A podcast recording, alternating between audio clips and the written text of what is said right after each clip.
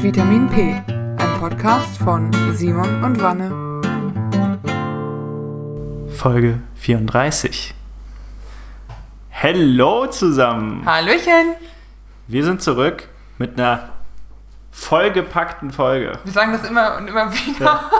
Wir lernen auch nicht draus und machen einfach einen wöchentlichen Podcast, sondern wir brauchen einfach diese Challenge, Wanne, glaube ich. Wir brauchen die Challenge und ich brauche Zeit zum Studieren. ja, vieles passiert. Ähm, bevor wir auf die letzten zwei Wochen zurückblicken, müssen wir noch ganz kurz was anmerken ähm, zum letzten Podcast. Und zwar irgendwann ähm, in der Kirchenaustritte oder beziehungsweise besser gesagt in der, in der aktuellen Kölner Aufarbeitung habe ich gesagt, ob das überhaupt zur Anzeige kommen wird, ist fraglich. Äh, da habe ich eigentlich gemeint, ob es zur Anklage kommen wird. Also die Anzeige ist nämlich raus äh, tatsächlich das wurde gestellt, aber wie es halt so ist, es geht dann Strafanzeige ein entsprechend ähm, und dann ist aber noch, dann muss es auch zur Anklage kommen tatsächlich. Ja. Äh, das ist noch nicht geklärt. Kleine Korrektur dazu. Dann äh, habe ich noch Fanpost bekommen äh, mhm. aus der Verwandtschaft äh, zum Thema Laufen.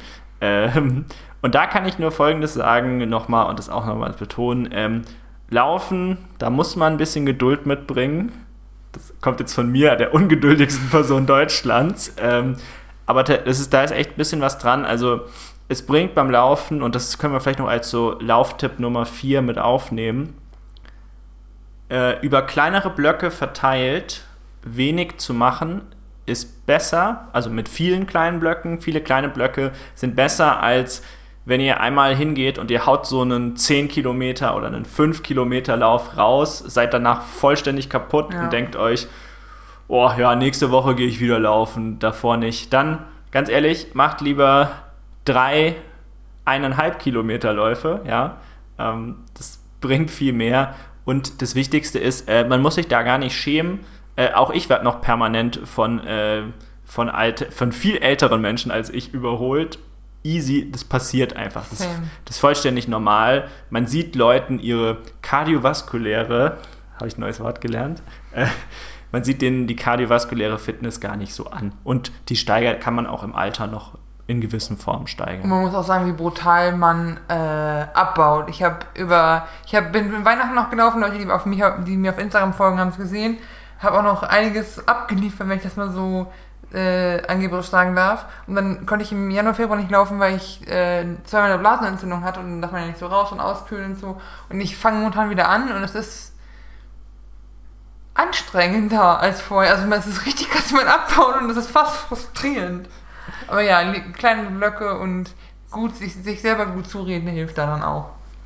Agree. Und das ist auch wichtig. Ja, ich würde mal die Fanpost übernehmen. Denn ich habe einiges an Fanpost bekommen. Ich muss jetzt mal ganz kurz. Und ich möchte mich so, so, so dafür bedanken, weil ich mich jedes Mal so hart freue, wenn ich Feedback bekomme. Und aus verschiedensten Bundesländern, muss ich jetzt mal dazu sagen. Das, und in verschiedenen Kontexten. Die eine Person kenne ich nur online und die lebt in Baden-Württemberg.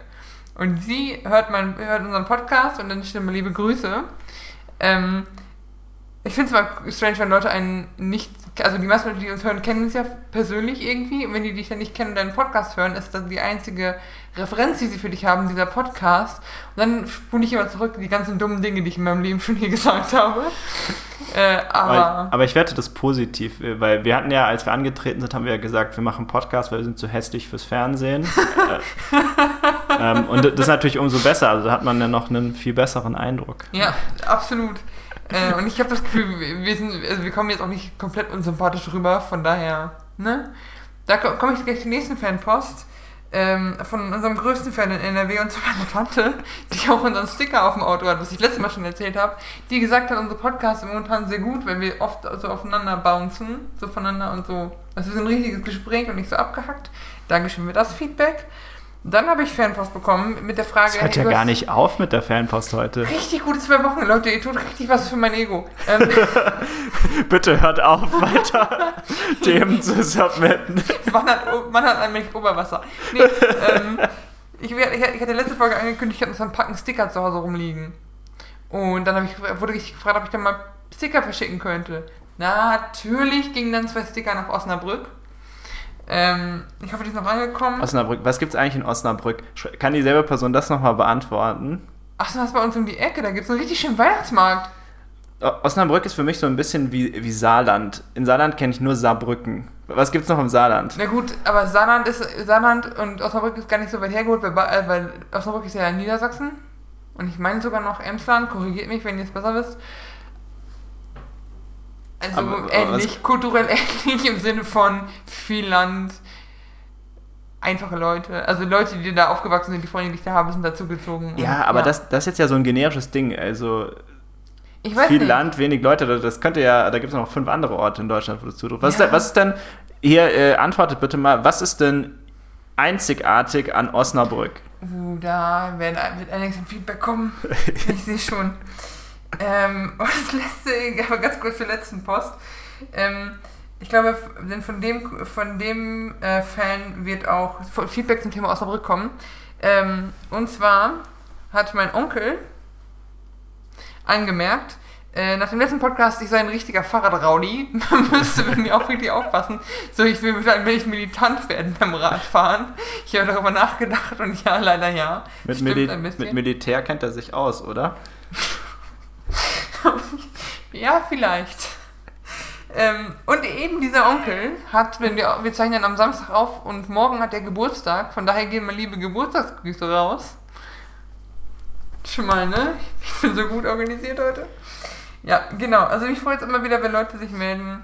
Und manchmal hören Leute auch wirklich undercover unseren Podcast, wo ich nicht dachte, dass die den hören. Und dann hören die den und ich denke so, also ein befreundetes Pärchen von uns hört das oft beim Autofahren. Wo ich mich sehr darüber freue. Was herzlich- perfekt ist. Wenn wenn wir eine Navigationssoftware rausbringen sollen mit unseren Stimmen. Das ist total witzig, weil ich habe eine Links-Rechts-Schwäche. Ich bin komplett scheiße im Navigieren. Aber wir müssten ja zum Glück nur die, äh, die Stimmen einsprechen. Ich glaube, das, ich glaube, wenn man sein eigenes äh, Navigationssystem. Ich erinnere mich hier, ähm, wie heißt der Martin Schneider hatte mal sein eigenes TomTom, wie nannte man die denn? TomTom Sprachpaket nenne ich Ja. jetzt mal. Ich weiß nicht, wie die, wie die heißen bei TomTom. Gibt es TomTom eigentlich noch? Ich glaube, es ist mit Google Maps auf dem Handy einfach überflüssig geworden. Selbst, also selbst ältere Verwandte von mir nutzen eher das Handy zu navigieren als ein TomTom. Mein Opa hatte nur eins. Ja, aber da müssen wir aufpassen. Ich denke auch immer, Navigationssysteme sind vollständig unnötig, aber die ganzen neuen Autos, die haben immer noch ein Navigationssystem auch in ihrem Bordcomputer-Ding. Krass, ne? Ist krass, ne? Ich würde eher ein Entertainment-System wollen, aber das ist was anderes. Das ist, Das, ist da, glaube ich, mit dabei, aber es überrascht mich, dass Ja. es quasi auch noch ein ähm, Navigationssystem hat. Aber vielleicht ist es auch so Deutschland nicht den US-Konzernen überlassen. Vielleicht ist es so einfach ein Backup, falls dein Handy keinen Akku hat. Weil ich habe schon mal, da ist meine Schwester zu mir gefahren, aus Karlsruhe nach Frankfurt gefahren. Und in dem Auto ist kein Navi verbaut gewesen, sie hatte nur ihr Handy und der Akku war auf halber Strecke leer. Aber dann machst du doch hier diesen äh, Zigarettenanzünder zu USB. Das Auto hatte sie sich ausgeliehen von jemandem, der off offensichtlich nicht das finanzielle Investment machen wollte in dieses Aufladegerät.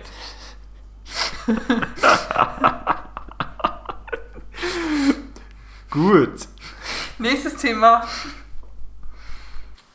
Ey, Wanne, ich habe meinen ersten Corona-Test gemacht. Echt? Also diesen Schnelltest. Krass. Ja, ja le letzten Dienstag, weil ich äh, zum Friseur wollte. Oder beziehungsweise ich hatte einen Friseurtermin und dann kam ja dieses, dass man es jetzt anders machen muss Der und einen Test Lockdown. braucht. Ähm, ich habe es total falsch eingeschätzt. Also es war, das äh, war viel besser, als ich dachte. Also, weil ganz, also jetzt mal ganz im Ernst, man macht da ernsthaft einfach online so einen Termin, da gibt es dann Ja. diese ganzen Slots und dann wandert das auch in mein Apple Wallet auf dem Handy. Also es ist einfach war so eine native Unterstützung auch an der Stelle. Äh, und dann dackelst du da an. Ähm, ja, dau dauert, weiß nicht, 50 Sekunden, ja. Und dann dachte ich, man muss da, man muss dann da warten und sie geben dir irgendwie so einen Zettel mit diesem Ding. nein, nein. Du kriegst so einen QR-Code, den du dann abscannst ähm, und kannst dich eigentlich wegmachen, aber kannst dich wieder auf den Weg machen.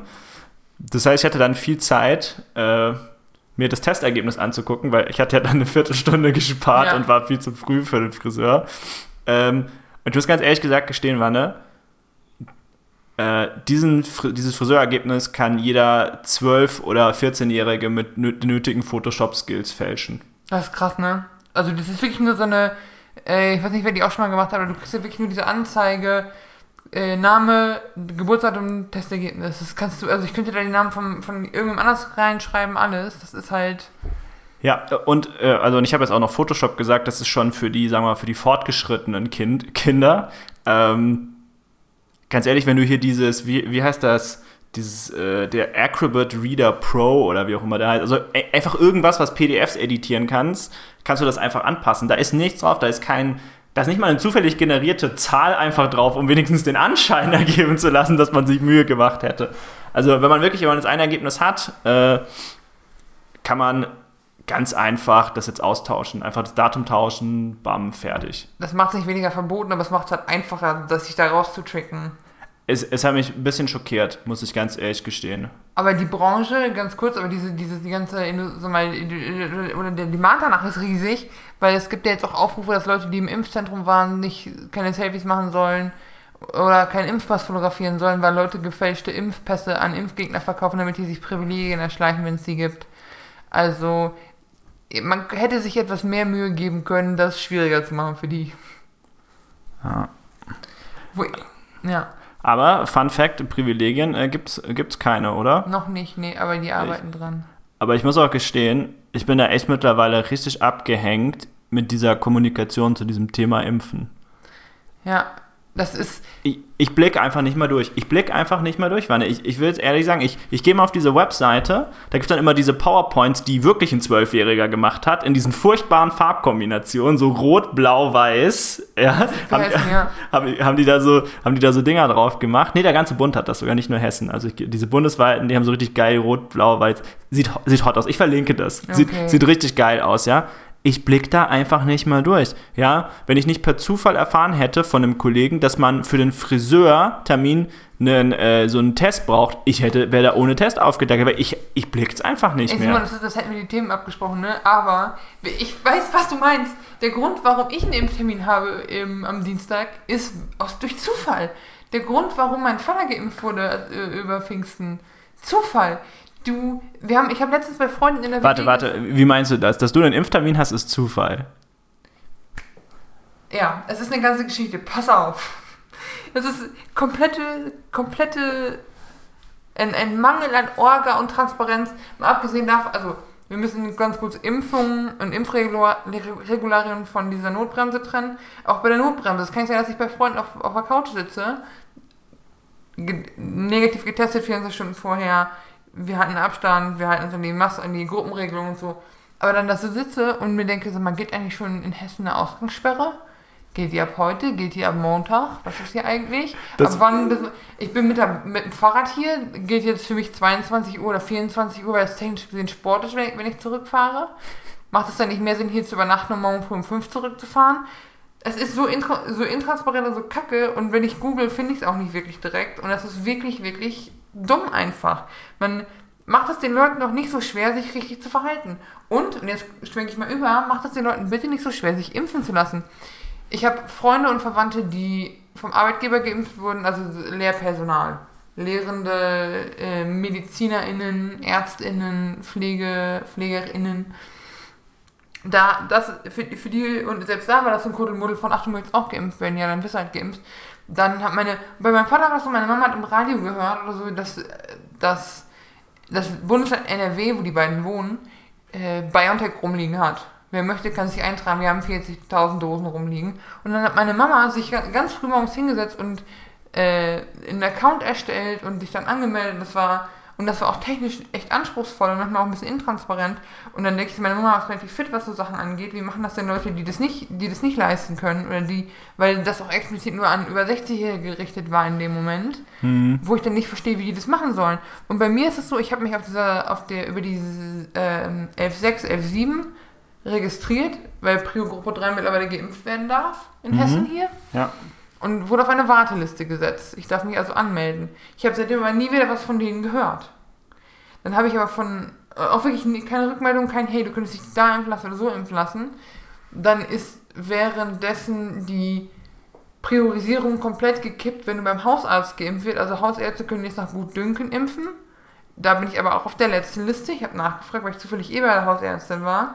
Und dann schickt eine Kollegin aus Hamburg, die in Hamburg erfahren hat, dass man sich in Hessen mit Prio 3 mit AstraZeneca impfen darf, schickt mir einen Link und sagt, über diesen Link kannst du direkt beim Impfzentrum in Frankfurt einen Impftermin buchen. Und so bin ich an meinen verdammten Impftermin gekommen. Oder auch so Sachen wie, ich habe auch eine Arbeitskollegin, die ähm, eine Vorgeschichte hat mit einer Krebserkrankung, was schlimm ist, die aber dann ähm, geimpft werden durfte, ohne, sie wusste nicht, dass sie sich hätte schon vor Monaten impfen lassen können, weil sie, weil diese Instruktion, wer jetzt genau welche Gruppe ist, auch nicht ganz klar kommuniziert worden ist. Also wenn du, wenn ihr euch anguckt auf dieser, auf der Seite von, vom Land Hessen, stehen dann diese Impf- oder ich glaube sogar bundesweit gelten dieselben Impfprio-Regeln. Was ist denn, muss ich äh, innerhalb der Remissionszeit sein, wenn ich Krebs hatte, muss ich da raus sein, wann bin ich welche Gruppe, äh, bin ich fett genug, um mich impfen zu lassen, ist mein Blutdruck hoch genug, kann ich mir einfach von meiner Hausärztin, die mich gerne hat, Asthma aufschreiben lassen und bin dann in irgendeiner Gruppe. Also es ist wirklich, wirklich dubios. Und man hat auch dann äh, beim Thema Impfen halt auch so ein bisschen so, darf ich mich schon impfen lassen? Wer musste eigentlich vor mir noch geimpft werden? Und dann habe ich auch Ärzte erlebt, die mir gesagt haben, machen Sie sich mal keine, keine Gedanken. Ich habe hier letztens eine ganze Reihe an jungen Männern geimpft, topfit, die sich haben impfen lassen dürfen, weil sie eine der zwei Personen in näheren Umfeld einer Schwangeren sind, die sich haben impfen lassen. Also auch so Sonderregelungen. Warum ist das so untransparent und kacke? Und dann verstehe ich auch nicht, warum die ganzen alten, sorry, aber alle Leute über 50, ne? Nehmt bitte AstraZeneca. Die Jungen, es gibt genug junge Leute, die sich impfen lassen möchten und kein AstraZeneca kriegen dürfen aus diversen Gründen. Lass du denen was von dem Du meinst aber jetzt die, sorry, kurze Korrekturfrage, du meinst die über 60, richtig? Weil über 50 ist ja jetzt auch nicht empfohlen, AstraZeneca. Genau, aber ich kenne auch genug ältere Leute, die explizit auch diese ganze, du hast es bei uns im Freundeskreis gesehen, als ich gesagt habe, dass ich mit Astra geimpft werde. Das medizinische Personal im Freundeskreis sagt, go ahead, geil, viel Spaß noch. Und dann gibt es auch Stimmen, die sagen so, sicher, dass du Astra willst? Wo ich denke, man, es gibt berechtigte Skepsis, aber wenn ich Corona kriege, habe ich eine höhere Chance für eine Thrombose. Jeder hat das Recht, sich darüber, äh, sich darüber Gedanken zu machen und so, aber Leute, echt wirklich, ich will, ich will einfach wieder nach draußen. Ich will das Sonnenlicht wieder sehen. Ja. Und es ist, ich weiß, es ist ein kompliziertes Thema und ich verüble auch keinem, wenn, wenn man da skeptisch ist. Aber wenn Leute sich impfen lassen wollen, dann labert denen da nicht blöd von der Seite dran, ehrlich gesagt. Das ist eine. Und was mich jetzt besonders aufregt, ist, dass diese ganze Impforga halt auch verkackt ist auf Bundesebene. Und das ist, also sorry, sowohl auf Bundesebene als auch auf Landesebene in NRW sind das Münsterländer, die da verantwortlich sind. Hier Jense und Kalle Laumann. Könnt ihr das mal gebacken kriegen? Also wirklich jetzt mal, Leute. Ja, ja, gut, bitte, aber, bitte. Aber sorry, aber dafür finde ich, muss man fairerweise auch sagen, dass die jetzt diese Woche das also schon auch echt losgelegt haben. Ne? Ich meine, die haben am Mittwoch, Donnerstag, haben die 1,1 Millionen Menschen geimpft oder 1,1 Millionen Dosen verabreicht. Ähm, die haben jetzt irgendwie 96 Prozent des gesamten Impfstoffs verimpft. Ja, also das, das Die Reserven halten sie nicht mehr auf, ja, ja. Das, das Problem ist, also das Problem sind gerade Lieferungen, ja.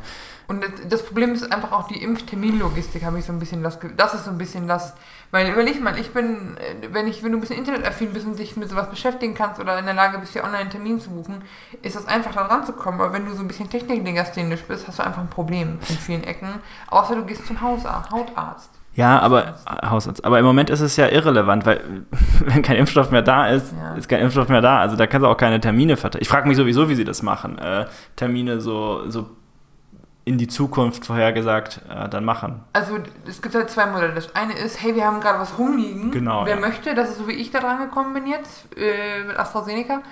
Die Alternative ist, dass du dich auf eine Warteliste setzen lässt. Das bietet das Land Hessen an über die F6, F7 oder das bieten Hausärzte an, dass du bei denen auf die Liste kommst. Wenn die mal was über haben, wirst du angerufen und dann gibt's die Nadel. Hm. Aber auch da. Und ich, ich will auch nicht alles schlecht reden. Wir sind bei 27% der Leute, die geimpft sind in Deutschland. Und es ist so, es rückt auch näher. Jeder kennt jetzt irgendwen, der geimpft wird. Auch ich habe im Freundeskreis dann das angesprochen und sagten Leute, oh, ich habe auch schon einen Termin hier und da. Alles okay. Ich glaube einfach, ich werde ungeduldig. Ja, es, geht, geht, denke ich, jedem so. Ja. Ähm, aber ich würde sagen, also ich, ich mag, mag jetzt keine Aussage darüber. Ich, mich wundert es auch, warum die es nicht hingekriegen, mehr Impfstoff zu produzieren. Ja, die USA schafft es auch irgendwie. Ja. Ähm, da übrigens mal kleiner, äh, kleine Info für viele, die es interessieren. Also meine Freunde aus den USA, die sind auch so in dem Alter, in dem wir jetzt sind, die sind geimpft und wieder im Büro. Ähm, das ist seltsam. Und ich beneide sie sehr. Aber das ist seltsam auch auf der Arbeit, die, die, die Dialoge damit zu bekommen dass unser Office in Jacksonville schon überlegt, wieder zur Routine zurückzukehren. Ja. Und bei uns das einfach noch so weit entfernt ist, weil du musst überlegen, wenn du jetzt geimpft wirst, kriegst du deine zweite Dosis, je nachdem, was du kriegst, im Juni, Juli. Und Ja. erst dann darfst du wieder unter, also erst dann darfst, bist du ja safe. Nach der zweiten Dosis. Weil die erste schützt ja erstmal nur vor einem harten Verlauf und die zweite ist dann wirklich Immunisierung. Gen genau, au außer Johnson Johnson. Fun Fact übrigens, Deutschland hat jetzt Johnson Johnson, ne? 250.000 Dosen Johnson Yay. Johnson sind ähm, da. Ich habe aber jetzt keine Ahnung, wer genau die bekommt. Ähm, da bin ich ein bisschen raus. Gut. Ähm, sonst gab es noch einen Aufreger in den letzten zwei Wochen. Ich will denen ehrlich gesagt nicht so viel Bühne geben. Ähm, kurz, was ist passiert? Puh, mehr oder weniger bekannte Schauspieler Deutschlands. Ich würde mal sagen, so eine Subgruppe der Tatort-Schauspieler, wenn man sich die Liste so anguckt. Ja. Also von mehr kenne ich die auch ehrlich gesagt nicht. Ja, die haben eine Kampagne gestartet. Einen Hashtag nenne ich jetzt nicht, weil ich, wie gesagt, ich will denen ja keinen Auftrieb geben, indem sie künstlerisch wertvolle, wie sie es selber bezeichnen würden, ironisch gemeinte, mehr oder weniger ironisch gemeinte, glaube ich. Also es spielt da an dieser Grenze.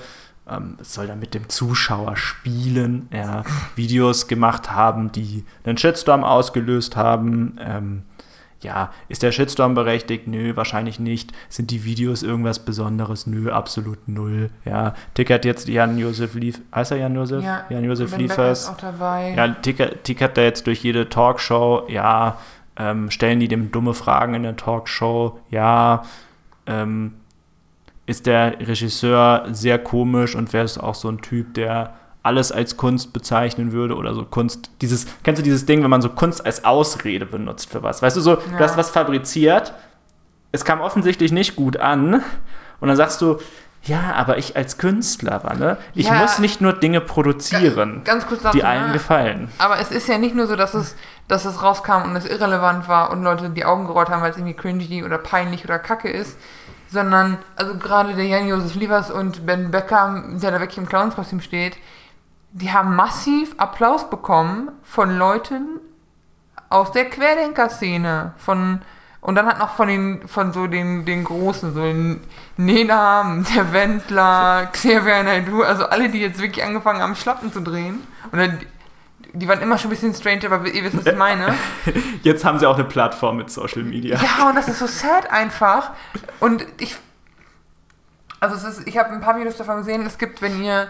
Es gibt im, im neuesten Bit vom ZDF-Magazin Royal gibt es da so, also immer so, es geht nicht um die, sondern es geht eigentlich um, um das Thema Filmförderung, aber es gibt immer so Side-Kommentare, so ein bisschen, wo so Sachen davon eingespielt werden, wie früher dieses Meme-Board vom Stefan Raab, weißt du, wo so Clips davon eingespielt wurden.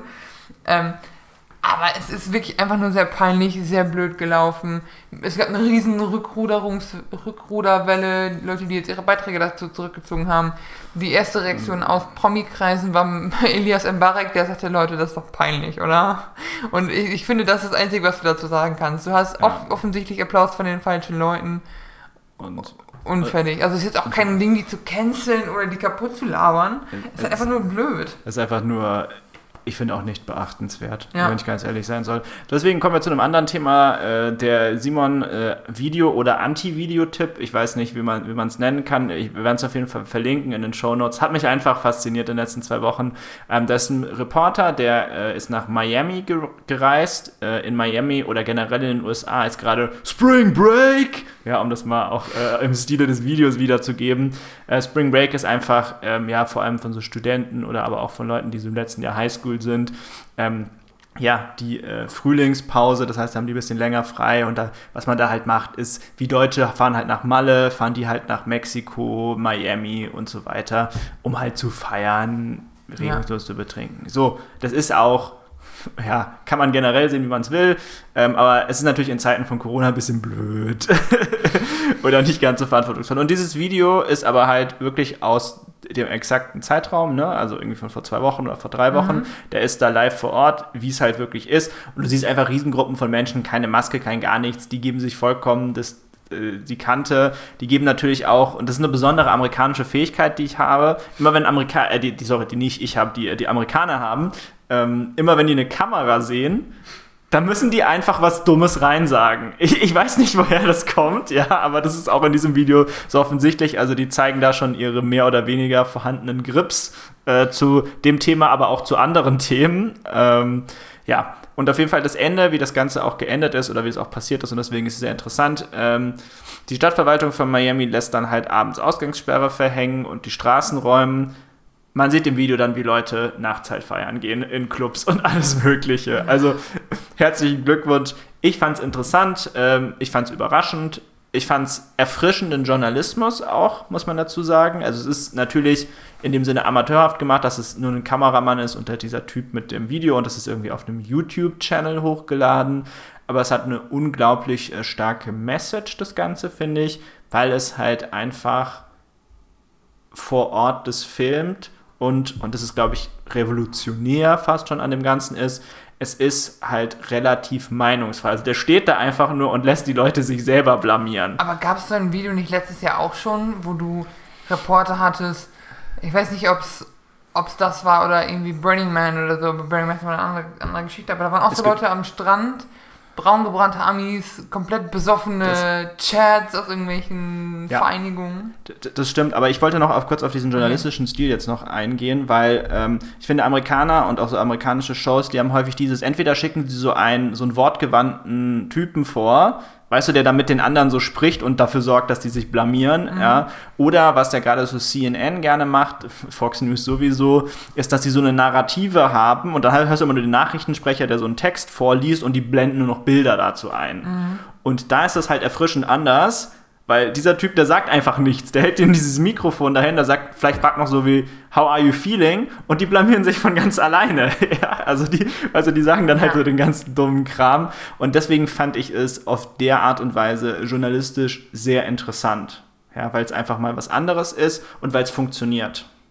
Ja, ich, ich verstehe das, wenn die alle ihre, ihre drei Gehirnzellen beisammen hätten, ja, dann äh, und ein bisschen cleverer antworten würden, dann wäre wahrscheinlich auch der, weißt du, da wäre der, der Schockwert weg der Sendung und mit dem Schockwert unter Umständen auch die Dings. Aber so gesehen ist es sehr erfrischend, das aber zu schauen. Ist, ich meine, dieses Prinzip funktioniert ja auch. Ich erinnere mich an Beiträge von vor drei, vier Jahren von der Heute-Show, wo die den Ralf Kabelka losgeschickt haben zu irgendeiner Montagsdemo von den AfD-Spongos. Wo das auch war. Die, also der Typ, dem wurde die Perücke oder das Mikro geklaut.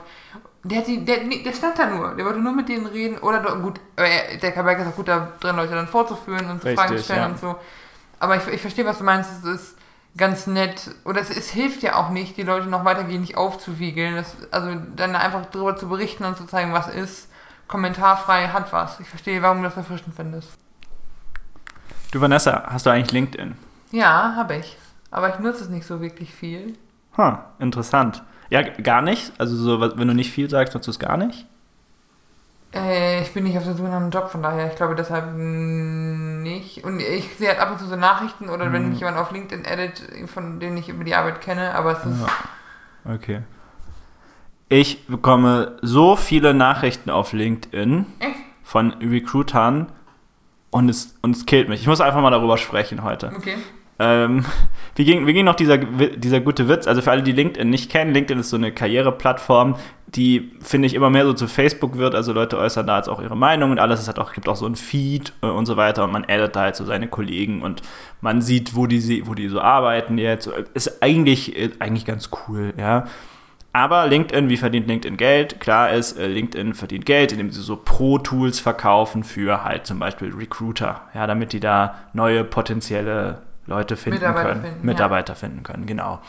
Ähm, ja, und äh, wie, wie hat ein Kumpel das mir neulich geschickt gehabt, so schön. LinkedIn äh, in der IT ist quasi Tinder Reverse. Ja, junge Frauen suchen junge, IT, reißen sich um junge ITler.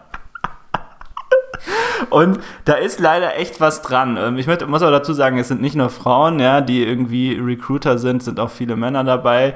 Äh, ich mache da auch keinen Unterschied. Gefühlt alle Nachrichten sind katastrophal. Konkret, wo fängt es an? Ähm, es fängt damit an, dass die erstmal deinen Namen da irgendwie in dieses in so eine Templating-Engine so, so rein einschieben. Und das ist mega lustig, weil zum Beispiel, wenn man bei seinem Namen, vor seinem Namen kann man auch so ein Emoji machen, so eine Rakete oder sowas, und dann steht da plötzlich so Hello Rakete. Ja, aber das, Oh, weil also das so, quasi so technisch, technisch veräumelt, das, oder dieses Tem diese, diese Vorlage, was kriegt es nicht richtig gebacken und diese Fehler, die dann erzeugt sind, sind halt. Sind, es, ist, es ist halt schon lustig, weil du dir auch so denkst, so, okay, Moment mal, also es geht ja hier auch um, ne, Mitarbeiter sind für viele IT-Firmen mit Abstand de, die höchste Ausgabe, ne, also das, wofür sie am meisten Geld ausgeben. Das heißt, also eine Person macht ja auch einen riesen Unterschied. Und das ist ja klar, du, eine Person hat irgendwie ein fünfstelliges oder sechsstelliges Gehalt und alles, äh, plus noch Zusatzkosten und äh, da gibt es auch schon vieles. Es ergibt auch irgendwo Sinn, dass das, dass das kompliziert ist. Ähm, ein paar Highlights äh, habe ich mal zum Zitieren weitergemacht. Ja, also hier ist zum Beispiel, lieber Simon, ich lade Sie ein, sich unserer Gemeinschaft von weltweit führenden Technologieunternehmen anzuschließen. Globale Technologieführer stehen an der Spitze der Kommandozeile. Oh, es ist so ein Bullshit-Bingo-Ding, ne? Was ist denn, aber, aber warte, was ist denn die Spitze der Kommandozeile? Ich, ich glaube, sie wollten einfach. Das, das ist 100 Pro ein Text, der von der Personalabteilung geschrieben ist. Da hat doch nie irgendwer aus einem Fachbereich mitgearbeitet. Ja, aber meinen die mit Kommandozeile dieses grün-schwarze Ding, wo man so Befehle eingibt? Die haben das Wort irgendwo mal gehört und wollten es einbringen. Ich, aber ich habe bei uns auch mit Kommunikation zu tun. Ich sage es dir, es ist. Die Das- Leute, die Kommunikation und Recruiting und Personal machen, haben alle keine Ahnung, was abgeht in den Fachbereichen. Ist das so ein bisschen so, wie wenn ich diese Jugendsprache, wenn ich so sage, Wanne, das ist lit. Und das fühlt Ja. sich so richtig deplatziert an, dieses Wort. Ja, es ist, es ist, es ist wirklich so, es ist Bernd Stelter, der so einen, so einen Gag hatte, wo der mit so einer verkehrt rum Cappy so auf Jugendsprache, moin ihr Kompostis, was geht und so. Also das halt, es ist auf dem Level unaushaltbar. Also es ist wirklich peinlich. Ja. Das ist genau wie No Hate und so, aber ähm, sagt dir Frank Schätzing was, so ein deutscher Autor? Nee. Der hat den einen Roman geschrieben, Der Schwan. Der Niklas hat das Buch gelesen. Und da kam der Satz, da gibt es auch einen Hacker-Charakter. Also, weißt du, viel Keller, viel TFT-Monitor, wenig Freundin. Und Spielt er auch aggressive ich Videospiele? habe keine Ahnung. Aber um denen zu helfen, hackt er sich irgendwo rein und dafür hat er die SQL-Injection angeworfen. das ist halt, so ein Blödsinn. Das ist einfach. Das ist halt so ein Nonsens. Das ist wirklich so Star Trek-Level Techno-Bubble-Unfug. Und es ist ja. Er wirft die SQL-Injection an. Oh, das ist so ein Crit. Aber ja. Aber denkst du, das ist sowas, dass die quasi, äh, die haben, verstehen einfach nicht, was sie da machen und dann äh, schreiben die dir so Das ist Nachrichten? klassisches Marketing, bla bla. Das ist wie der Cashflow steht. Ja, ja, aber hast du da nicht, sorry, aber wenn du jetzt so ein Unternehmen bist, hast du da nicht einen Techniker, den du das Ding vorlegen kannst und sagen kann, hier lies, ergibt das Sinn? Also ich kann nicht für die Unternehmen sprechen, ich weiß, wie es bei uns mit der Kommunikation aussieht. Und meist dürfen die Textekorrektur lesen. Und dann kommen so kommen Sachen wie, ja, das ist nicht ganz korrekt, im Prinzip funktioniert das anders. Das ist so, ja, aber das versteht keiner, wir schreiben das jetzt so. Das ist so wie wenn ein Film gehackt wird Ja. und er tippt einfach nur so wild auf die Tastatur, ohne überhaupt nachdenken zu müssen. So Und ich, ich sehe, was du meinst. Das macht Sinn, wenn du eine, eine technische Position befüllen willst, da auch jemand Technisches mit reinzunehmen, aber das ist es nicht. Also das ist, ist ja oft nicht das, wie es passiert. Oh Mann. Aber auf jeden Fall, ähm, ich, ich werde jetzt gar nicht alle, alle irgendwie zählen, weil es, es sind zu viele, aber es ist wirklich geil. Da ist dann zum Beispiel hier so Huge Infrastructures in, in Caps geschrieben. Also nur Caps, weil Gigantische Infrastrukturen. nur äh, eine Tipp. Und dann auch hier so, manchmal sind auch mal so richtig geile so Angelhaken-Strategien. I can't explain everything in a LinkedIn message, so I put more info in the PDF. Please contact me. Also ich kann nicht alles in der LinkedIn-Nachricht erklären. Äh, ich habe eine PDF angehängt. Bitte kontaktiere mich mal. Ja. Krass. Ich weiß nicht, also ich habe manchmal Leute, die sich mit mir vernetzen wollen auf LinkedIn, die ich nicht kenne, wo ich dann ein bisschen skeptisch bin, was sie von mir wollen. Aber äh, ja, krass.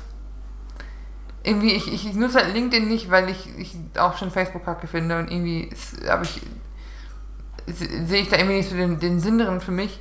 Aber es ist wirklich krass, wie aggressiv Leute da marketen und vor allem, Simon hat es gerade eben schon mit dem, also als Witz gesagt, aber gerade so IT-Fachkräfte sind halt gesucht ohne, ohne Ja. Ende.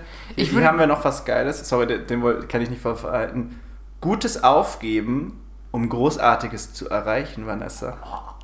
oh Gott, ja, sorry, nee, aber ganz im Ernst, da hat irgendeine Germanistikstudentin richtig, richtig sich auf die Schulter für geklopft für den, ey. Oh Mann. Nichts gegen Germanistikstudentinnen, innen, aber, das ist so ein typisches Deutsch, Deutsch Aktuell betreuen wir ein großes und krisensicheres IT-Management-Beratungsunternehmen mit spannenden Projekten, die darauf warten, realisiert zu werden. Das ist ja blöd, dass sie darauf warten. Warte mal, träumen, steht da wirklich träumen? Wir Nee, bleiben. die, nee, die darauf warten, realisiert zu werden. Nee, ganz am Anfang, wie fängt die Nachricht an? Aktuell, äh, nee, da steht, die, die Nachricht fängt an mit Gutes aufgeben, um Großartiges zu erreichen. dann? Und dann bla bla bla. Aktuell betreuen Also wir. betreuen. Ich habe aktuell träumen wir nach so. Aktuell träumen. Träumt ihr von eurem Job? Weil dann müsst ihr mitmachen. Ja. Also ich mache meinen Job gerne, aber ich träume jetzt nicht von. Da müsste es eigentlich mal, oh, das hat bestimmt schon jemand gemacht, oder? Da müsste es einfach so eine Best-of-Seite geben. So Best-of LinkedIn Spam. Ja. Das müsste es eigentlich geben. Ich google gleich mal. Im, Ansch im Anschluss an die Sendung google ich mal. Ich muss da jetzt mal ganz kurz nochmal kurz, kurz äh, intervenieren und zwei Dinge.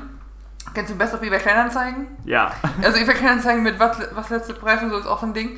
Und ich habe eben vor der Aufnahme hier gesessen und meine E-Mails gecheckt und dann Spam im, von ImmoScout gefunden. Also ImmoScout, diese Website, wo man sich nach Wohnung umgucken Ja, kann. kenne ich. Und ImmoScout, ist Sterben in der Mietwohnung erlaubt? Nee, ist, nee, nee, ist verboten. Also, man, man kann das nicht machen, ja. Und dann, die haben halt auch so Artikel, so, Infoartikel. die- Da zerren die dann so den Sarg so vor Gericht und sagen so, Ey Simon, du, Frau Brinker, Sie können nicht einfach in Ihrer Mietwohnung du sterben. lachst. Das ist verboten. Der Leichnam eines verstorbenen Mieters lag einige Tage unentdeckt in der Wohnung. Die Vermieterin zog vor Gericht, weil die Nachkommen dafür aufkommen sollten. Also, Okay, aber das ist dann ja auch ein bisschen polemisch formuliert, die Headline, oder? ja, natürlich, natürlich. Und es ist auch, es ist einfach nur dumm. Und Aber es, es- ist so ein ganzer Artikel, wo es darum Aber, geht. aber ImmoScout vermietet doch Wohnungen. ImmoScout ist doch keine Bildzeitung.de, oder? Ich verstehe auch nicht, warum, aber die, ich, aber sie verhalten sich so, weil sie dir so. Ja, Ich, ich habe meinen Spam-Ordner geguckt, by the way, aber die spammen die halt auch so, so Artikel, so viel Mietrecht und was darf der, was darf in die Nebenkosten und bla bla bla. Mhm. So re relevante Infos, aber auch immer so polemisch. Die scheint, also, aber die wollen dir wahrscheinlich ein Plus-Abo verkaufen, weil du kannst das, wie bei vielen Zeitschriften, kannst du jetzt, also ich habe den Artikel nur anlesen können, die Vollversion, dann müsste ich für bezahlen extra. Ach so, also und- müsste und ich ImmoScout Plus haben. Ah, okay, und da wird dann die spannende Frage beantwortet. Ja, ob man also das- wirklich in der Mietwohnung nicht sterben darf. In dem Teil, den ich lesen durfte, stand nur so, Sterben ist kein außerordentliches Kündigungsrecht. wenn, nein, wenn ich, ganz im Ernst, wenn ich in meiner Wohnung morgen, wenn ich morgen tot in meiner Wohnung liege, dann erben, wenn ich Erben hätte, würden die das erben, in dem Fall würden es meine Eltern erben, den Mietvertrag. Wenn ich in der WG... Echt, man kann Mietverträge erben. ja, genau, das ist es. Wenn ich in der WG sterbe, ist es ein Unterschied. Wenn ich der einzige, wenn ich der aktuelle einzige Mieter bin und das dann weitervermiete an meine Untermieter, dann erben meine Nachkommen, in dem Fall meine Eltern, diesen Übermietvertrag. Wenn ich in der WG bin, wo zwei, beide Leute eingetragen sind in den Mietvertrag, erbt der andere den Mietvertrag quasi und muss den übernehmen. Und äh, du hast dann irgendwie einen Monat Zeit zu kündigen in drei Monaten. Also du hast eine dreimonatige Kündigungsfrist. Quasi, wenn ich heute kündige, endet der Vertrag in drei Monaten. Bis dahin müssen aber die, die Erbenden aufkommen für den Teil. Es ist so, das ist so eine Ey. sehr deutsche Regelung einfach wieder, ne? Aber das hat doch safe so Vonovia oder Deutsche Wohnen da eingelobbyt. Ja, natürlich. Deutsche Ennington, was nicht alles. Hundertprozentig, Simon. Ja, also wieder was Neues gelernt. Bitte äh, sterbt nicht in eurer Mietwohnung. Äh, geht dazu, kauft euch euer eigenes Haus dazu oder so. Wenn ihr schon sterben geht, ja. dann bitte in eurem eigenen Haus, ja. Nicht in der Mietwohnung, Freunde. So, wenn wir schon von mafiösen Strukturen reden, ich möchte mein nächstes Thema kurz anbringen. Äh, und zwar haben wir letzte Woche, äh, hatten wir eine Grafik mit Kirchenaustritten und wir waren beide Stimmt. überrascht, dass die Kirchenaustritte, die waren sortiert nach Konfession, also evangelisch-katholisch, die beiden großen in Deutschland. Und ich war einigermaßen überrascht, dass die Austritte gleich sind auf beiden Seiten. Ja. Also, dass da kein großer Unterschied ist. Jetzt habe ich mal gegoogelt und es ist historisch auch so, dass es keine größeren. Also, es gibt ab und zu ein paar Abweichungen. Also, man, ist der eine, man ist der andere mehr in einem Jahr. Aber im Prinzip halten die sich relativ gut die Waage. Ähm, also in absoluten Zahlen. Relativ auch, weil ich glaube, es sind 27% Katholiken in Deutschland und 25% Protestanten oder andersrum. Also es ist auch relativ gleich verteilt einfach. Der, aber es gibt einen immer mehr, immer größere werdenden Batzen.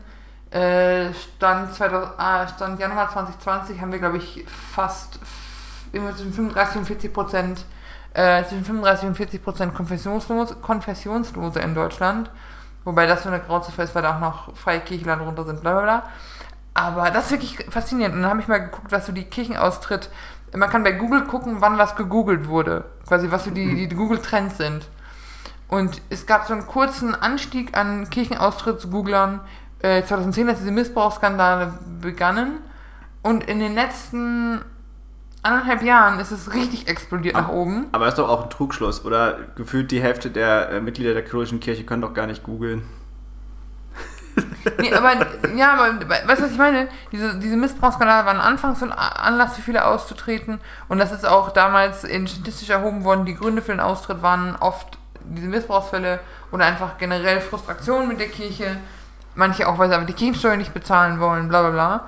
Ähm, aber die, die Gründe, die aktuell angegeben werden und die wir aktuell haben, sind oft gar nicht diese Missbrauchsfälle, sondern einfach eine Entwicklung weg von, von Religion im Allgemeinen. Und ich kann mir vorstellen, dass diese Missbrauchsskandale dann dafür sorgen, dass die Leute diesen letzten Schritt eher nochmal machen. Aber die Überlegungen und die unterliegenden Gründe sind andere, also die, oder sind, sind persönlicherer Natur. Weißt du, was ich mich frage? Ja. Wie lange das noch dauert, bis äh, Heiraten in der Kirche äh, so per Website kaufbar ist? Oh, also meinst du so wie in Las Vegas heiraten oder so? Ja, genau, genau sowas. Weißt du, so halt in der Kirche heiraten, weil das hat ja für viele erstaunlich noch einen sehr hohen Stellenwert. Ja. Ich frage mich, wann die, wann die auf diesen Trichter kommen oder also die katholische Kirche wieder Geld braucht oder nicht die katholische, das könnte natürlich jetzt für alle gelten, aber weißt du, wenn die so Geld brauchen irgendwann. Ja, aber äh, du musst dir auch, du musst dir halt auch bewusst werden, was die Kirche gesellschaftlich generell, auch wenn sie keinen Stellenwert für dich selber hat, noch für eine, für eine Machtposition hat. Die katholische Kirche ist der zweitgrößte deutsche Arbeitgeber.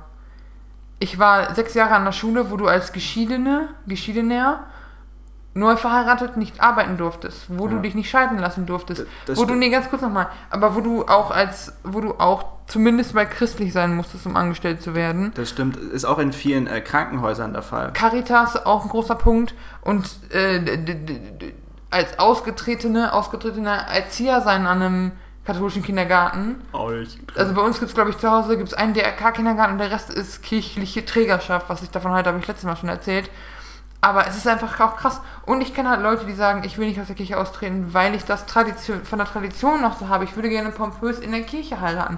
Nicht zwingend wegen der Spiritualität, sondern einfach, weil es für die Leute dann dazugehört. Oder ich möchte einen Kita-Platz für meine Kinder irgendwann mal kriegen und nicht auf, auf Prio-Liste 634 sein, weil meine Kinder nicht getauft sind. Oder weil wir ausgetreten sind und keine Kirchensteuern zahlen ich möchte auch eine steuerliche Vorteile sind es nicht und so, aber das sind halt so Überlegungen, die Leute haben, wo ich dann denke, ich habe vielleicht einfach so ein Privileg, weil ich keine Kinder will und sehr lesbisch bin wahrscheinlich. Also nicht wahrscheinlich lesbisch, sondern wahrscheinlich habe ich deshalb diesen Vorteil, dass ich da so emotionslos war und dann einfach ausgetreten bin. Aber es ist auch vieles nicht mehr zeitgemäß und ich glaube, das rächt sich jetzt so bei denen. Und wir reden hier gar nicht mal nur von, von kirchlichem Arbeitsrecht und äh, Homophobie und so, sondern auch von so Sachen wie ich weiß, ich hatte mal einen Katechismus in der Hand. Weißt du, was so ein Katechismus ist? Nee, was ist Katechismus? Ein Katechismus ist ein Buch, was quasi How to be katholisch. Also es ist quasi eine Anleitung. Das, das, gibt das auch schon als YouTube-Tutorial? Ich weiß es nicht. Ich habe es damals auf dem Weltjugendtag in Madrid bekommen. Und dann standen halt so Sachen drin wie äh, Dinge, die du nicht tun solltest, wenn du mitspielen möchtest. Das erinnert mich an Kesslers Knigge. Nee, Zehn Dinge, die sie nicht tun sollten, ja, wenn sie in der katholischen Kirche bleiben wollen. Aber du kannst doch nicht in der heutigen Gesellschaft da Sachen reinschreiben wie, also schwul sein ist schwierig, trans sein ist auch ganz schwierig. Ähm, am besten auch nicht depressiv, wenn du mal überlegst, dich umzubringen, darfst du auch nicht mehr mitspielen, selbstverletztes Verhalten, wo du dann auch denkst, also ich meine, ich bin jemand, der auch mit Mental Health Problemen zu tun hat, mit, mit geistiger Gesundheit, und dann denke ich immer, Ihr seid eigentlich hier, ist die Message nicht, liebe deinen Nächsten und kümmere dich um alle und nicht, du, wenn du Probleme hast, dann klär die und dann kannst du wiederkommen. Das ist halt so, das ist halt das, was mich auch so richtig aufregt. Und ich kenne Leute, die, sehr, die selber an Gott glauben und die, für die das ultra, ultra wichtig ist und die auch nicht austreten würden. Oder halt Freunde, die sagen, ich würde eher evangelisch werden, als auszutreten, weil mir der Glaube doch noch irgendwas gibt. Aber mich befremdet das so, so krass, weil ich das nicht nachvollziehen kann und weil ich da so, vielleicht ist das religiöses Trauma, ich weiß es nicht, aber es ist halt einfach so, ich verstehe nicht, wie es noch in die heutige Zeit passt. Und mich faszinieren Leute, die dann aber trotzdem so daran festhalten können auch, weil ich glaube, es hat auch was, was sehr Tröstliches und was sehr Festigendes zu glauben, aber ja. nee. Es gibt, gibt auch Positives, ja. Also, aber ne, long story short, diese ganzen Kirchenaustritte haben eher was mit dem, mit der, mit dem mangelnden, mit der Zeit gehende Kirche als Institution, sowohl evangelisch als katholisch, als auch katholisch zu tun und weniger jetzt konkret mit den Missbrauchsfällen. Das ist, wie sich diese Statistik dann erklärt. warte, Mhm. ich habe da noch so einen Lifehack für dich. Jetzt kommen wir von den harten Bandagen zu Simons Lifehacks. Ich lehne mich zurück und höre mir diesen Lifehack an, weil ich, ich kenne ihn schon und ich habe das schon zu einer Meinung, aber ich möchte erst, dass du mit unseren Zuhörern teilst, was du dir Geniales ausgedacht hast. Und zwar, ich esse richtig gerne Brot. Sorry, Und deutschester Satz nach davon in seiner Mietwohnung sterben. Ich esse gerne Brot.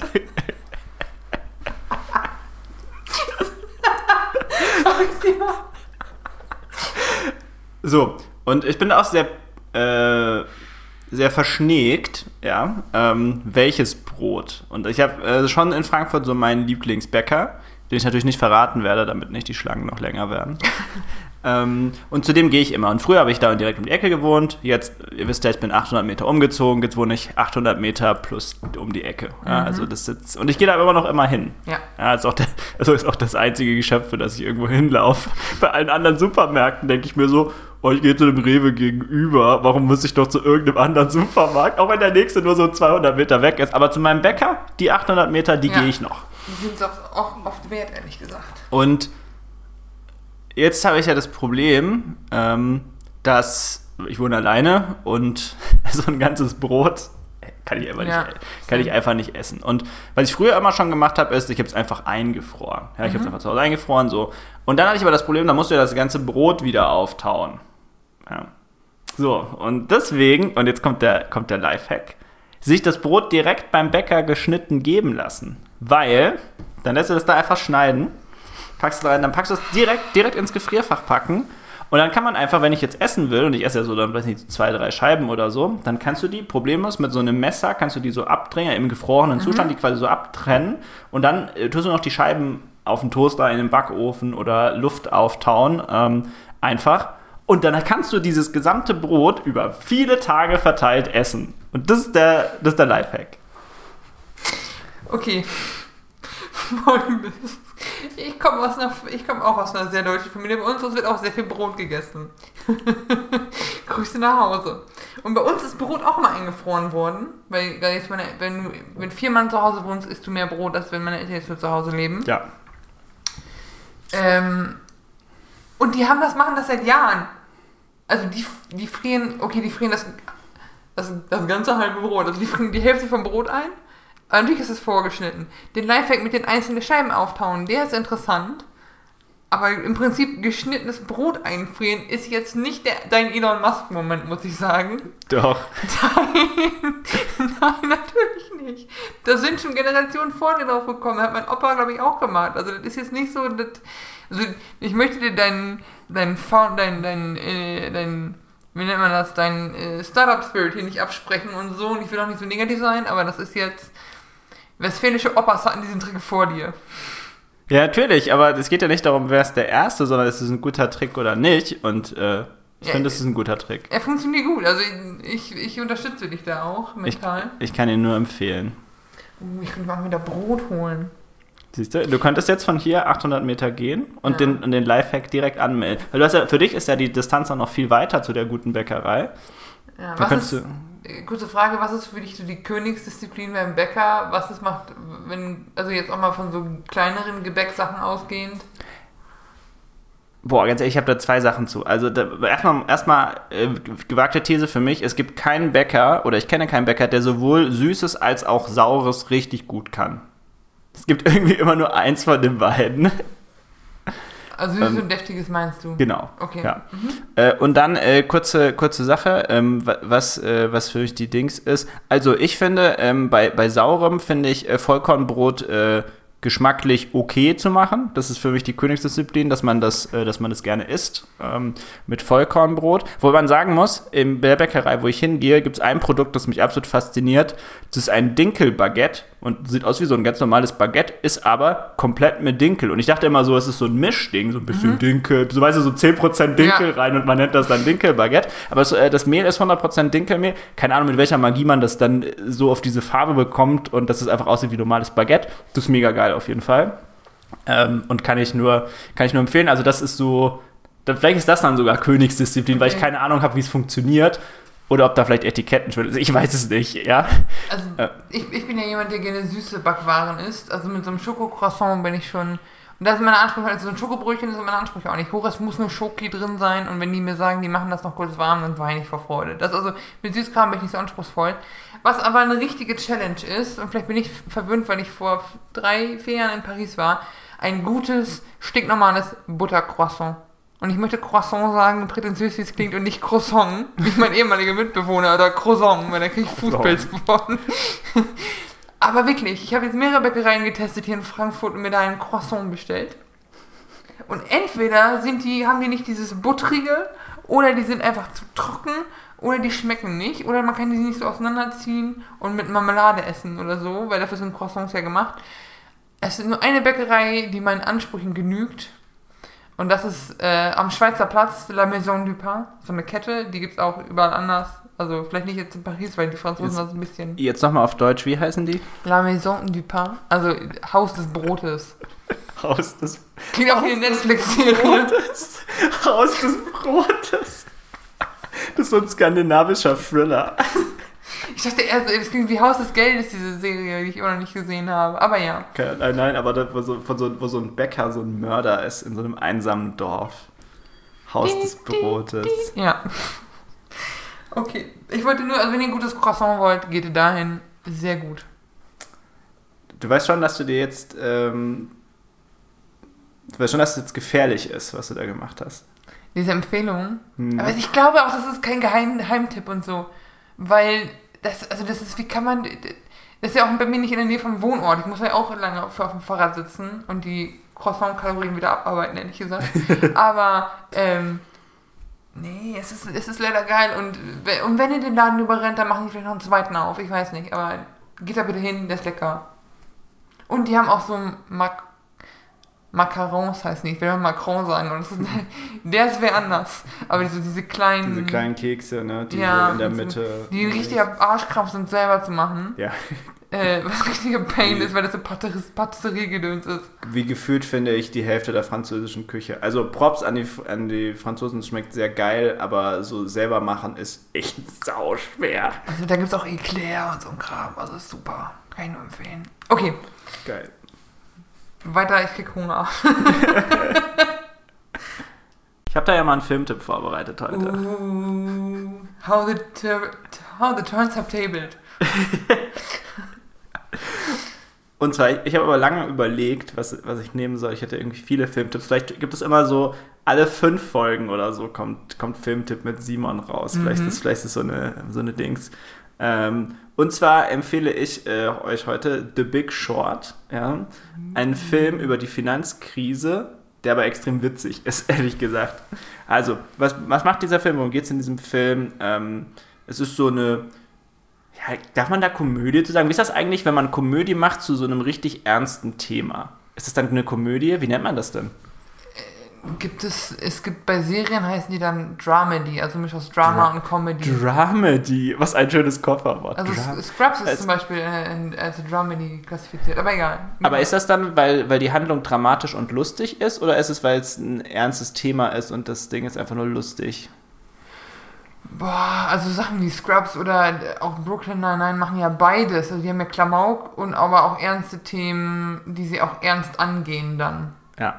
Ähm, auf, jeden, auf jeden Fall, ähm, die Serie begleitet so mehrere äh, Gewinner der Finanzkrise, denn auch die gibt es tatsächlich. Es gab vereinzelt äh, Leute, die haben gegen den Markt gewettet ja, und, das, und das geht. Also man kann auch äh, kurz bevor oder noch äh, ganz knapp am Anfang einer Krise kann man äh, gegen den Markt wetten und das bedeutet, wenn das alles kollabiert, wirst du wahnsinnig reich daran. Ähm, das, ist, das ist das Prinzip. Ja, so funktioniert halt äh, der Markt. Ja. Äh, Ein Gleichgewicht des Marktes, es muss alles möglich sein. Hör- Öko Ökonomen bekommen direkt einen Ständer. Ja, ja, echt.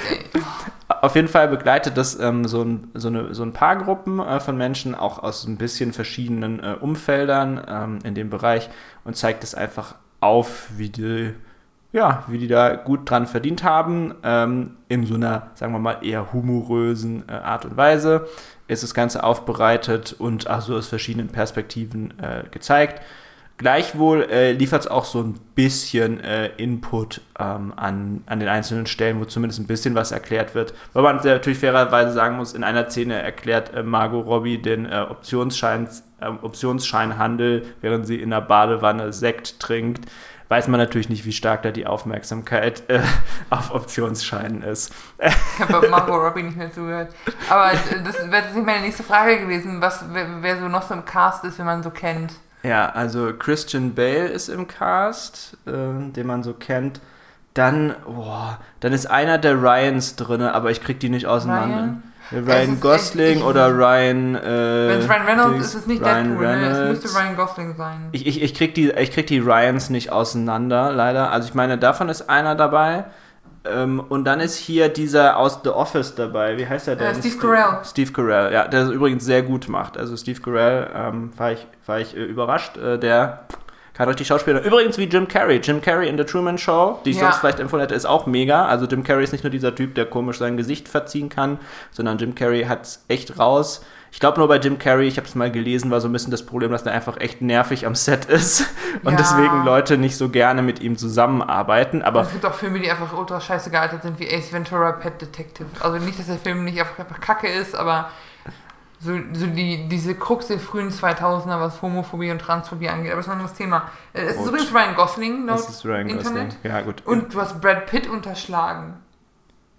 Ja, aber, aber Brad Pitt, der hat nur so eine komische Rolle und du, du erkennst Brad Pitt auch gar nicht in dem Film so richtig. Ah, doch, du erkennst ihn schon. Ja, man erkennt schon irgendwie Brad Pitt, aber Kennst du, hab ich Aber- mal erzählt, was, aber- ganz kurz, was meine, was meine Lieblingsrolle äh, von Brad Pitt ever ist? Ich bin gespannt. Das ist der zweite Deadpool, weil er den Unsichtbaren spielt. Und er ist wirklich nur zwei Sekunden im Film zu sehen, spielt aber länger mit. Und das ist, weißt du, normalerweise planst du ja so Celebrities ein wegen des Gesichts, weil die auf dem Plakat auch nochmal drauf sind und so. Aber es ist, du siehst ihn wirklich sein Gesicht nur für zwei Sekunden und dann nie wieder.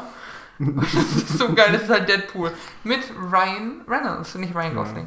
Wie gesagt, ich kann die nicht auseinanderhalten. Sorry für die beiden. Ich glaube, die sind beide völlig cool und so, aber ich krieg die nicht auseinandergehalten. Ja, auf jeden Fall, ich vergebe 5 von 5 elektrischen Skatebo äh, Skateboards ähm, für, äh, für den Film. Ja. Wo du gerade Elektro-Skateboards sagst, ein Punkt noch, ne? Wir haben in unserem Podcast auch einen großen Teil zur E-Mobilität dabei getragen und ich möchte jetzt eigentlich auch eine Auszeichnung von Andi Scheuer dafür, weil ich, meine Mutter sich Boah, würdest du die annehmen? Ganz ehrlich, würdest du eine Aus... Jetzt mal ganz ehrlich, hypothetischer Fall, das wäre wirklich, wie du gerade gesagt hast, würdest du eine Auszeichnung von Andy Scheuer annehmen? Das kommt drauf, das kommt richtig drauf an, weil wenn, wenn wir jetzt eine E-Mail bekämen dafür, ich Nee, würde wenn, den, wenn, wenn, wenn, das, wenn das Büro von Andy Scheuer, das, das schreibt dir eine Mail, Vanessa Brinker, herzlichen Glückwunsch zum E-Mobilitätspreis, bla bla bla. Der Scheuer überreicht Ihnen das auf der Bühne, wir würden Sie gerne nach Berlin einladen, Zugfahrt, Hotel bezahlt und du kriegst so, so ein Plastik... Obelisken. Ja, so ein Ja. Plastik-Dings halt. wenn er dafür in unseren Podcast kommt, Der Andi Scheuer bei uns im Podcast. dann bin ich hier unterlegen, dann sind nämlich zwei Bayern hier, aber trotzdem, also nee, also nur einfach da stehen, winke, winke und ich habe einen Preis bekommen, würde ich nicht machen. Und aber ah, das Problem ist, ich ich glaube, ich wäre am Ende un- unzufrieden, egal was ich mache, weil eigentlich ist jetzt auch kein Sympathieträger im engeren Sinne und ich würde ihn gerne outcallen, aber die drehen mir, glaube ich, das Mikro ab und das ist auch ein bisschen undankbar dann. Und ich glaube einfach, weil ich schon über den Andi so viel Witze hier gemacht habe, wird es nie dazu kommen, dass ich von denen einen Preis bekomme. Von daher, also nicht, nicht unter den Maul halten und nicken Konditionen, aber wenn ich satirisch das aufarbeiten darf, vielleicht. nee, jedenfalls, ähm, nicht nur, dass mein Vater jetzt ein E-Bike besitzt, sondern meine Mama hat sich auch mal einmal gefragt, wie ist es eigentlich ähm, mit äh, hier Jobrad? Wie sind denn so die Konditionen? also ich habe eine Jobrad, wenn ihr, wenn ihr uns sponsern wollt, bitteschön. Aber ich, ich wollte nur sagen, wir haben auch einen Impact. Wir sind nicht nur Fun, Fun, Fun Unterhaltung. Wir tragen zur Bildung der Wir transportieren Gesellschaft auch bei. Inhalte. Gebt uns den deutschen Podcastpreis. Die wir uns nominieren müssten erstmal selber, aber ja. Das machen wir das nächste Mal. Nächstes Mal gibt das. Nächstes Mal könnt ihr für uns voten. Da, ich habe es mir in meinen Kalender geschrieben, dass wir, uns, dass wir uns da bewerben. Paar. Ich weiß gar nicht, was man in so eine Bewerbung reinschreibt dann. naja. Wir wünschen euch einen wunderschönen Rest des Tages, Rest der Nacht oder wann auch immer ihr den Podcast hört. Ja, vorsichtig, weiterarbeiten. Viele Leute hören uns beim Arbeiten, beim Aufräumen. Und bis in zwei Wochen. Bis in zwei Wochen. Tschüss. Ciao, ciao.